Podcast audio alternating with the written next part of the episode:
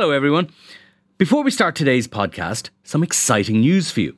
You can experience the Inside Politics podcast live in Dublin on May 16th when Hugh Linehan, Jennifer Bray, and I will be joined by Cliff Young of Ipsos, one of America's top pollsters, to talk about the US election, our own local and European elections, and much more. It's a breakfast event kicking off at 8 a.m. in Trinity College. If you'd like to attend, you can get tickets at irishtimes.com forward slash events. That's irishtimes.com forward slash events. I hope we see lots of you there. It's Thursday, March the 21st, and you're very welcome to the Inside Politics podcast from the Irish Times. I'm Hugh Linehan. We thought we might take a break from the utter madness of Brexit for a while and turn our attention to the rational, calm waters of US politics.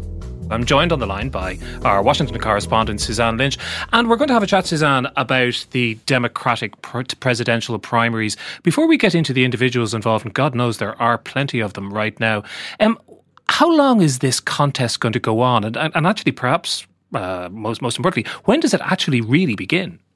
Yeah, uh, Hugh, we're still a long way away from the the first date in this Democratic primary calendar. So next January, uh, Iowa will become the first state to essentially uh, choose its Democratic uh, candidate for president. Then New Hampshire will follow, and then a string of states around Super Tuesday. And what we'll see around that time is that a, a possible candidate will then emerge at that point. So we're many, many months away here.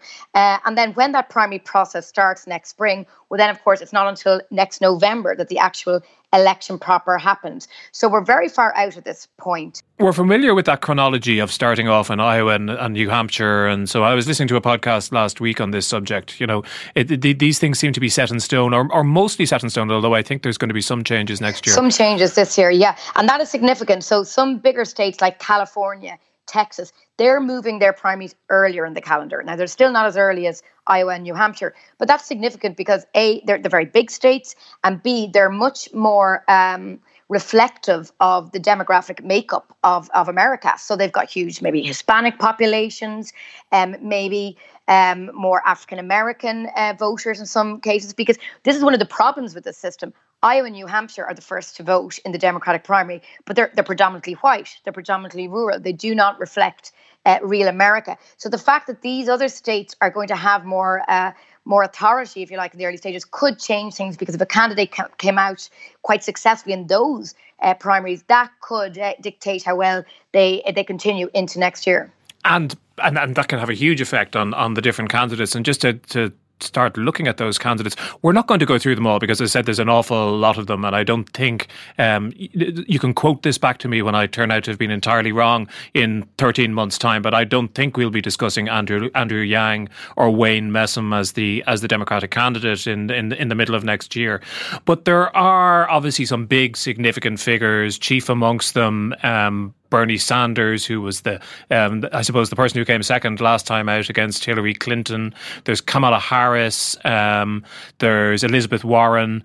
Um, there's and and then there's the, of course there's a there's a big person waiting in the wings, um, which is Joe Biden. So I'm I'm not sure how we should group these. You know, they, I've, I noticed an interesting piece in the Washington Post um, uh, this week, which suggested that uh, what was described as the three B boys, which is Biden, who hasn't yet declared but is anticipated to, Beto O'Rourke, and Bernie Sanders, were getting a disproportionate amount of coverage. What they have in common, of course, is that they're all male and white. Yeah. Yeah. Look, the first thing to say is this is why it's so interesting. Last time around, as we all know, there was essentially an anointed can- candidate, Hillary Clinton. She was the candidate. De- uh, Bernie Sanders put up a very good fight, uh, came a close second. And that essentially split the Democratic Party. You'll remember there's lots of controversy about how uh, they had prioritized Clinton over Sanders, and, and that really damaged the Democratic Party. And some people would say actually helped elect Donald Trump because so many disgruntled Bernie Sanders supporters were annoyed at how they had been treated in the primary process. Fast forward two years later, now we have got a whole uh, different situation here, and that is this massive uh, list of people, more than a dozen people, as you mentioned, who are in the in the in the starting um, line. Now, as you say, some of these are going to fall by the wayside, and we still are in very early days. But there are some significant figures, as you've just pointed out there. Uh, the three Bs, as they're being called now, Beto. That's Beto O'Rourke, Bernie Sanders, and Joe Biden. And these are the ones to watch. Polls so far have said that Joe Biden, although he has not declared he's going to run yet, he is leading practically all polls among Democratic voters. Bernie Sanders is number two. And then people like Kamala Harris, who's, who's a strong candidate, and Beto O'Rourke is up there around number four. But you're right in that there's been a lot of discussion here about. Um, the, you know, white male privilege, essentially. Uh, number one, that a lot of these these male candidates um, are given all this media publicity, whereas female candidates that are a lot more experienced in some cases, like Elizabeth Warren, like Kamala Harris, like uh, Kirsten Gillibrand um, have got minimal media coverage. So that's that's a whole issue uh, here at the moment. Secondly, uh, there's also the obvious point that do we need a does the Democratic Party does the country need another white man uh, as a candidate, particularly when we've just come out of mid uh, midterm election cycle, which uh, returned a record number of women to Congress. Uh, so that is an issue that's going to you know follow these three male candidates around on the campaign trail.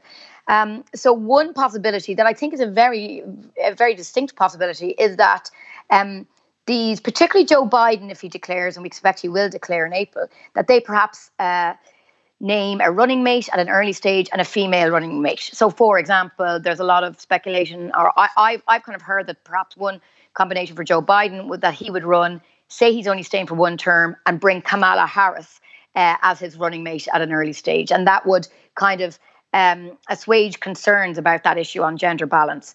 Uh, so, what's also happening though is, is that this is really a fight for the heart of the Democratic Party. Really, it's it's the same issue that was there two years ago. How progressive should the Democratic Party be? Do you need to be a more moderate cl- uh, candidate like a Bill Clinton style Tony Blair third way candidate to win the national vote, or do you need to move further to, to the left? People like Bernie Sanders, Elizabeth Warren, uh, and that played out in the midterms where where newly elected members of Congress like Alexandria Ocasio Cortez, who's on the left, has really has really been on the ascendant here in Washington. So I think the Democratic Party still has not worked out what their economic message and what their political message is, and what is the best one to beat Donald Trump. Isn't it true, though, that in the midterms, there's a lot of focus on Alexandria Ocasio Cortez, um, and, you know, for, for obvious reasons, I think, but also that many of the gains the Democrats made were in middle class suburban districts, which swung from Republican to Democrat, uh, at least partly because of votes from centrist, well educated yeah. women who were just repelled by Donald Trump. Yeah, you're absolutely right there. And for every some strategists in the Democratic Party have warned uh, against drawing too much from the success of, of people like Ocasio Cortez. She's representing a very specific area of New York. Um, but you're right, there are other candidates who who won because they claimed that centrist vote. I'm thinking, for example, of Conor Lamb. He's another Irish American new member of Congress. Now, he won actually a, a by election last year, um, but he campaigned as a Democrat. Um, but he won a seat that went heavily for Trump in 2016. But he won that seat by by presenting a very kind of moderate democratic uh, policy line. For example, I believe he's, you know, he's pro-gun rights, for example. So, you know, one model does not fit all. You're absolutely right. And then the bigger problem is uh, it's a simple problem, but it's, it's, at the core of this presidential campaign. There are two races going on. There's the first race, which is to re- win the Democratic nomination, and then there's a whole other races. What? Who is the best Democrat to win the country? So at the moment, the wind seems to be with the more progressive wings, the Bernie Sanders, etc. But of course, the, the, the, you know the big question is: Would a candidate like Bernie Sanders, who may get the win the Democratic Party um, party primaries and may have the support with, with among Democrats, would he be the person that would attract, as you say, those middle ground voters? And and interesting in that poll I mentioned, I mean, there's so many polls, but that's the latest one was just out yesterday. What's so interesting about that is that most Democratic voters actually say, even though Sanders polls quite well, that they believe that their party's chances nationally are better without Sanders. Uh, and that they believe they have a better shot with Joe Biden. And you see, th- this is Joe Biden's big calling card that he may be the person who can communicate, who can engage with the, the white working class male voters that switched from Democrat to Republican uh, during um, the 2016 election. So that's why I think a lot of people are prepared to, to give him a chance despite concerns about his, his age. And basically. I think it's right to say that, that polls of Democrats over the last couple of months have shown that electability in the general election is more important than ideological conformity with whatever whatever those, those voters might fear. And also, there's I mean, there are so many complex factors within this. It is very difficult to boil it down, isn't it? And when you look at Hillary Clinton's failure, yes, part of it was a failure to connect with the, these famed blue collar white working class voters in, in Rust Belt states, but it was also a failure to enthuse um, black. Uh, uh, um, black voters in America's cities who came out to vote for Barack Obama but didn't come out in sufficient numbers to get Hillary Clinton over the lines. It's the whole question of party enthusiasm with key bases. Um, there, so we have these what you might call these um, cultural divisions between the candidates as embodied in their personalities. They're white or they're black. They're they're, they're male or they're female. There are ideological differences, and we might come back to those to those in a moment. There's one thing that really strikes me though, looking at it from outside. It's, it's very unusual in a in a major democracy to have so many of the contenders be quite as old as some of these are. Because yeah. Donald Trump himself is heading for his mid 70s. Uh, Bernie Sanders and Joe Biden and Elizabeth Warren would all be uh, going into the presidency well into their 70s. Yeah. Yeah. Um, which is remarkable, and surely has to play into the, the race and perhaps to the advantage of a of a Beto O'Rourke, for example. Yeah, no, you're absolutely right. Joe Biden is, is 76, Bernie Sanders is 77, Elizabeth Warren is 69. So that is an issue. And, you know, as I mentioned there with Joe Biden in particular, that is the, the, the main the main issue for him. So there's now talk that he might say, he might, as I say, take an early running mate, or, you know, he may actually say, I'm going to be a one term candidate. But then there's the argument if he starts saying that, that that draws attention to his age. So, you know, and there's a sense here in the country, again, you're absolutely right, it's very hard to generalize on this, but you know that that maybe if if if there was any time, this is the time where America wants the kind of the grandfather figure, as someone put it to me here. Somebody knows where the light switches are in the White House. someone who can steady the ship. And people may be at this point ready to kind of look past his age and say, we need someone. He's, he's almost an anti Trump, Joe Biden. You know, another old white guy in the 70s, but who actually has a lot of experience. Um, so, so I think because of the moment we are in in America, that's just my feeling. But there may be more tolerance for this. Nancy Pelosi has done a lot for the uh, for the older politician here. She is 78, back in uh, for her second round as Speaker of the House. There was a lot of dissent, a lot of questions about her ability essentially to do that role before the, the midterms in November. She has uh, arrived back um, as House Speaker and has basically knocked everyone else out of the park. She is you know, she has proven the the value of experience uh, and judgment. So I think that's been good for a lot of these older candidates. But you're right, that is going to be an issue weighing on them. It's going to be an advantage for someone like Beto O'Rourke. Uh, he's in his mid 40s, uh, and he's also the more of that centrist candidate who maybe will be able to appeal to. He'll definitely be able to appeal to the Hispanic voters uh, from Tech. You know, he's, he's, from El Paso in Texas. Uh, he's also, you know, white male. Um, he's also maybe more to the centre than people realise. For example, I think uh, I, stand to be correct on this, but on gun gun rights as well, he's more to, to the centre than you might think. Of course, this reflects his background as a Texan politician. Um, but ultimately, I think he might be the person that has um, that is able to take on these other male candidates, if you like, in the field because because of his younger age. There was a lot of talk um, earlier before this beauty contest proper started, as was at the start of January, about how the, the field should be open for you know a midwestern governor from a centrist background who you know had had some, some success in a, in a in a purple state or or even a, a red state. Uh, there was some talk of the Ohio Senator Sherrod Brown, who then ruled himself out, but Amy Klobuchar, um, yeah. is is sort of represents that perspective. If if Democrats were to think that's the kind of person who's going to win, Amy Klobuchar represents that that. Yeah, she is um, a senator from Minnesota, and she's very well known for a kind of pragmatic, bipartisan approach uh, to legislating. Uh, and there have been reports that she is actually a candidate that Donald Trump fears uh, because there's a sense that she could, uh, she really could connect with that more rural, conservative, you know, centrist voter in America who is who is Republican by instinct, but but does not like uh, Donald Trump. In saying that, uh, she has she has come up for a lot of criticism. Uh, basically, there's been a lot of reporting about her treatment of staff, um, and that has really damaged her. I think. Um, the New York Times did a, a very a kind of explosive piece uh, based on uh, quotes with uh, former employees, in which she's uh, described uh, in, in, very stark terms uh, by former employees as basically being a bully. Um, and she has had to come out on that uh, and has said, you know, she's a tough boss and she doesn't make any excuses for that. But again, that opens up the debate. You know, are different standards held for for women? You know, a, a man who treats his staff like that might be more kind of it's more expected. Where as a woman, you, you know, you're, you, you're damned if you do, you're damned if you don't. So she's kind of fallen back a bit. But again, that's where the Joe Biden character would, would could probably play well. He uh, he was a senator from Delaware, but he was born in Scranton, Pennsylvania, right in the heartland of, of some of those Rust Belt states to vote for Trump. So, you know, if he was to declare the suggestion that he would go back to that home state and make this um, make this pitch to that ordinary American working vote. Um, but there is a sense, and I think that is very true, that you know the Democrats can ignore the 2016 election at their peril, and and the, there's a temptation here that people are just on the Democrat things are so polarized that you know they want anybody just to take on Trump.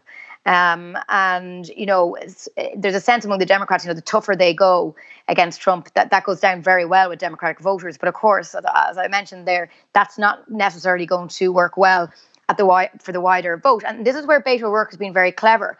I, I saw him at an event in Texas just before the midterms, and his message is one of unity. He, he doesn't really criticize Donald Trump. He, in a kind of Bobby Kennedy way, talks about unifying the country. There's more that connects us than separates us. He's there for all Americans. All very Obama esque, all of that, isn't it? Very, very. And at a time when this country is so divided, I think that could work. I think that's very, very clever. He's almost riding above you know, the cut and thrust uh, of politics. Now, he's been criticized for that, you know, for this accusations of this kind of white male privilege. You know, he, he obviously, he, he lost the Senate election against um, Ted Cruz in Texas. And, you know, there's been a lot of kind of feminist commentary saying, oh, you know what I'll do next? I'll just run for president, even though I lost an election. You know, that, that kind of sense of entitlement. Uh, but at the same time, I, I, I personally think I've seen some of the candidates. I mean, to me, he is by far the most charismatic and the most engaging. And, and I think he's more experienced than people give him credit for. He was a congressman uh, representing Texas in Washington uh, for some years. Uh, so, you know, on a personal level, I think he's the one to watch. And what do you make um, of the chances of Kamala Harris? Because in some ways, that kind of analysis we are talking about here militates against her. She's a she's a woman of color from a coastal state, um, but on the other hand, she's had a very impressive rollout, and she's an impressive character. Yeah, so she actually, it's, it's interesting. She's the other candidate I've seen quite recently. I've traveled to South Carolina to um, to attend one of her rallies in, in the early days of her campaign. This was quite interesting. Again, she's a very impressive character, senator from California, a very strong legal background as Attorney General. Uh, in California. Now, her legal record has come under scrutiny uh, that she perhaps wasn't as left leaning as she is uh, making out. Uh, she did a lot on, on criminal justice reform, and that's one of her signature policies. Um, Interestingly, in, in terms of the gender dynamics of this, unlike uh, Kirsten Gillibrand from New York, uh, who is who has stressed a lot her role as a mother. You know, I'm a mother of I can't remember how many children, but she and she's done a lot on the Me Too movement. Uh, she she really has done a lot, and she is pushing that a lot. Uh, Kamala Harris isn't. Uh, she doesn't really talk about her gender and her role as a woman as such. And again, it, it, it, returning to, to this theme on how do you take on Trump? Do you go tough or do you take a Michelle Obama line? If they go low, we go high. She's taking a tougher line on Trump, saying she's, you know, she's going to take him on. She, she's the person who can take him on. Which again, and the gender dynamics is appealing to some people because they feel that she has got kind of the tough guy uh, commander in chief credentials needed to take on Donald Trump. Now, in saying that, I was again on a personal level slightly disappointed at her rally. Um, I felt she her connect. I mean, she was nowhere near as charismatic as Beto O'Rourke, and I felt there was a, a certain um, detachment and I'd probably say arrogance in her approach to the crowd. And you know, she was quite weak in a lot of policy details. For example, healthcare. That's be, going to become again a huge a huge theme in this presidential election. And she kind of moved the debate debate further to the left by saying she kind of uh, supports Medicare for all, which is, is seen as a quite a quite a radical position. And then when she was questioned about that by members of the audience, she, she really didn't have much to say. So I wonder would she keep, you know, keep up her standing under the scrutiny? As I say, she's doing very well in the polls. There is no doubt about that, and the public like her. Also, mentioning South Carolina, that's one of the early voting states, and that has a significant African American population. So I think that 60% of those who, the Democratic electorate, if you like, who will be choosing the, the primary candidate next year are African American. So this is where Kamala Harris would do well. Someone like Bernie Sanders, he was there last week. He got very few African Americans to his event. So that's going to be a problem for a candidate like him. Um, it, it, it's not something I think those of us who live outside America understand very well. But the whole issue of Medicare and healthcare and the costs of healthcare is is a is a huge political issue in the United States. It's a swing vote issue in elections. It's a massive issue for the Democrats. They think an issue that will work to their advantage. Although it's been against them in the past when Obamacare was being introduced, they've they've suffered as a result. And perhaps have they has Kamala Harris learned a lesson in that response that that, that you described there? That don't be over specific specific about what you're going to promise because you're going to get yourself into trouble that way. Exactly. There's a couple of things to say on that. Uh, number one, in the era of Trump, we are into the era of magical thinking politics. You know, we now have a person in the White House who promised so much that was basically fabricated. Um, and he still got there, and his supporters seem to be still with him. So, are we seeing? There is a question here: Are we seeing these kind of promises, uh, you know, at the early stage. We saw Elizabeth Warren this week said, "Oh, I think we should abandon the electoral college system." Now, that's a it's a pretty good point, but it's not going to happen, and that will not happen if she becomes president of the United States. So, so that's one issue. But the second issue on Medicare, you're absolutely right. What was very interesting in the midterms is that Nancy Pelosi, the, the, the head Democrat, if you like, um, instructed her caucus not to go out fighting Donald Trump, instead to focus on bread and butter economic issues like healthcare. And they did, and it worked. And in the med- midterm elections, we saw some Republicans who were under pressure uh, in certain seats kind of have to compete on healthcare issues with Democrats. You know, the Democrats brought them to the left on this issue. So that did kind of work for them in the midterms. But now we have a split within the Democratic Party. And as this uh, process intensifies, I think we're going to be getting more more pointed questions on this. You know, where exactly do you stand on Medicare? Basically, the, you know, most Americans, ironically, and and uh, it, the fact is that, yes, people ideologically, Democrats, you know, such the champagne socialist type of a Democratic voter wants free medical care in America. But very few of them want to give up their own health care because they've actually got very health, good health care. The irony here in America that if you can pay for it, if you've got a healthcare plan, healthcare is excellent in this country. So what they're running against is the realpolitik that yes, while people in theory may support the idea, in reality they don't want to be told that they will have to give, surrender their own health insurance. So that's going to be a tricky uh, political debate running through the Democratic primaries in the next few months. And I think that's one thing we will see the Republicans hammering the Democrats on as this competition um, intensifies. But the magical thinking thing is interesting, and the influence, the experience of watching Trump's triumph is interesting as well, isn't it? Because in a way, there is a similarity here. You had a huge field in the Republican contest for the for you the, the 2016 presidency, and now, for the first time in a very long time, you have a huge field, a huge Democratic field, and the question, just the basic strategic question, is going to be how do you make your candidate stand out above all these other ones? Absolutely, you, you you've hit on a key point there, which is the lesson of the Trump uh, campaign was that he if he who shouts loudest, you know, wins. And and because there's a question here for the media, the more outrageous his claims, and uh, the more media coverage he got, etc., etc. Um, and we all know where that ended up. So, you know, is something similar going to play out in the Democratic side? As you say, they're all going to be scrambling to be heard above the fray. So they will be incentivized to say something more and more radical in order to get heard. And this brings in the other question, which is fundraising. That is not to be underestimated in this country, obviously. Um, but, you know, the issue on fundraising has changed slightly. A, the power of big donors and super PACs, etc., is declining. It's still important, but it's declining. And the power of small online do- donors, which we first saw uh, under Obama, is is really exploding. Uh, Beto O'Rourke raised 6.1 million in his first day from small donors. Bernie Sanders was was just behind that. Um, but you know, as you're suggesting there, actually, you know, how far can can fundraising bring you? It will be important when you get into those bigger states like California, Texas, where there's very sophisticated media markets, and you need to be putting out ads, etc. You need, a, you know, a deep deep pockets at that point. But with social media now, maybe he who speaks loudest will get the most uh, publicity. So I think that's a really interesting thing to watch uh, over the next few months. And again, getting back to what we opened with, you know, someone like Elizabeth Warren, Harvard professor, excellent on policy, very sophisticated uh, thinking. Uh, she's, she's a left wing thinker, but she has got very thought through ideas about bankers' pay, socialism, essentially.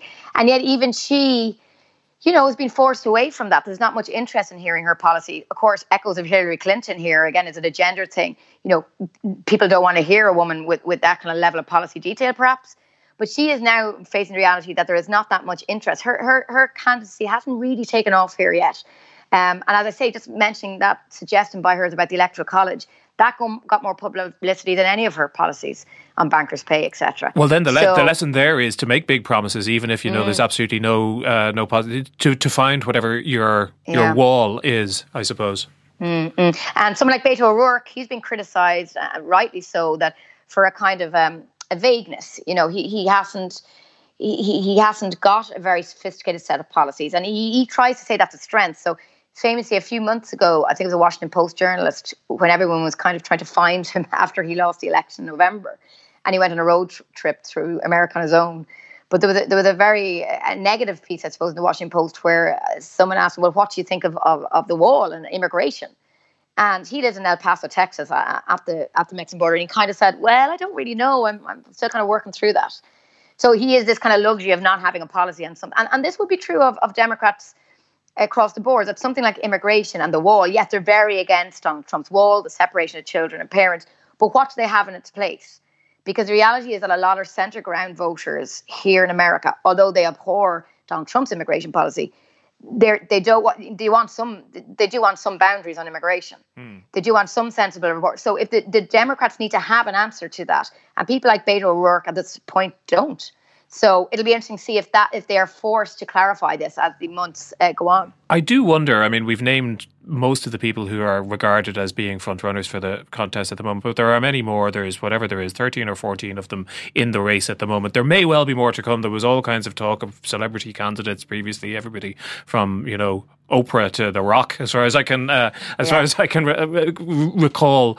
But um, if we kind of mirror this against what was happening in the run up to 2016 presidential election, at this stage, I don't think it was still months before Donald Trump came down his golden escalator and started mouthing off about Mexicans. So it's not beyond the bounds of possibility either that somebody entirely unexpected could spring into the race or that one of these less well known candidates, I think, for example, of Pete uh, Buttigieg, and I've actually learned how to pronounce his name, which is a sign that he's having he's, he's having some form of success, I suppose. You know, somebody yeah. like that um, who's utterly unheard of can yeah. jump from nowhere and become the, the Jimmy Carter of this primary race. It, it's possible. I mean, we've already had kind of more independent candidates like Howard Schultz, CEO of Starbucks, um, Mayor Michael Bloomberg, and, and again these these kind of figures. Again, if we're talking about appealing to centre ground Republicans they might work.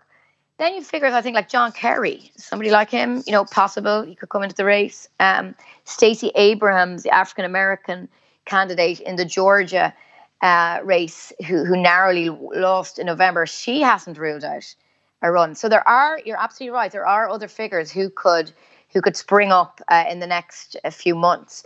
Uh, and, and of course, it's only i mean we're now speaking at a time where there's a you know a flurry of activity around these candidates a lot of coverage by people like beto o'rourke when joe biden declares if he does then he will get a lot of uh, you know that's the way it works. He will get a lot of media activity.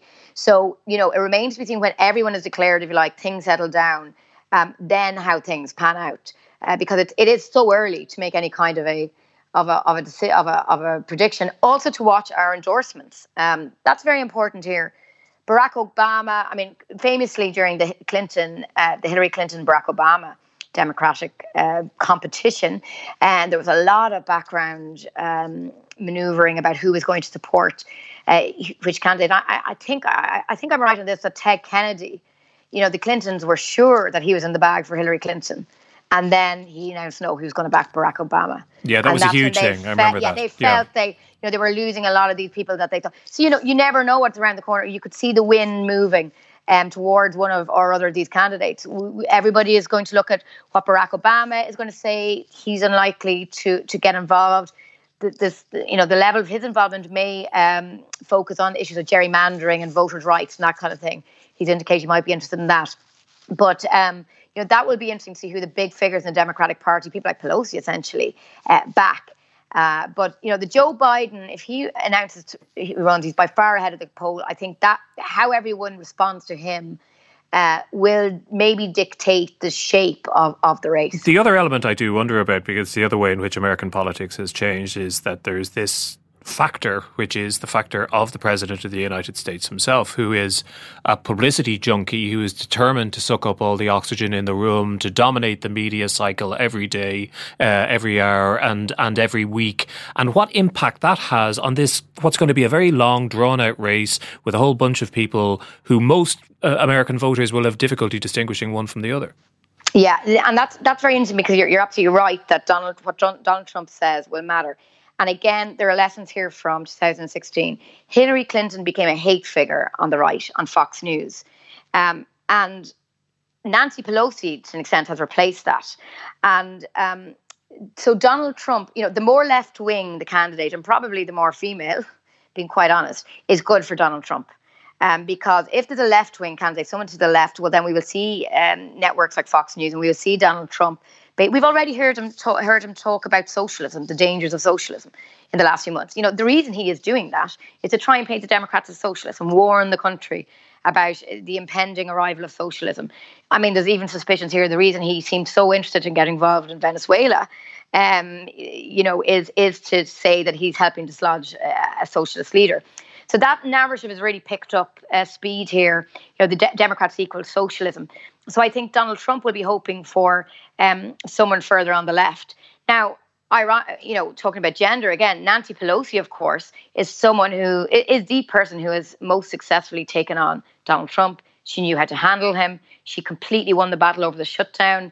Um, there was a famous live televised conversation between her, Chuck Schumer, and Donald Trump, where she came out on the ascendant, and uh, Chuck Schumer is respected, the Senate minority leader, you know, ended up in kind of a, a petty verbal altercation with Donald Trump, where again Nancy Pelosi kind of rode above it. So if that's the model to take, well then yeah, maybe a, maybe a female experienced candidate would be better to to take on uh, Donald Trump. Already Joe Biden has talked, I think last year about taking something like taking on Donald Trump in the schoolyard. So you know the, the, optics of that aren't great. You know, is that what the Democrats need? Somebody's really going to. So that whole debate is going to be interesting. But you're absolutely right. Donald Trump is watching who's going to be taking him on. Um, and as I said, um, there's, you know, I'd say Joe Biden he will be uncomfortable with because it's, it's the most like Trump. He's just, you know, as I say, the anti-Trump, and will be able to connect to those working class white voters that went to to the Republicans in such droves under Trump. Suzanne, thanks very much indeed for joining us.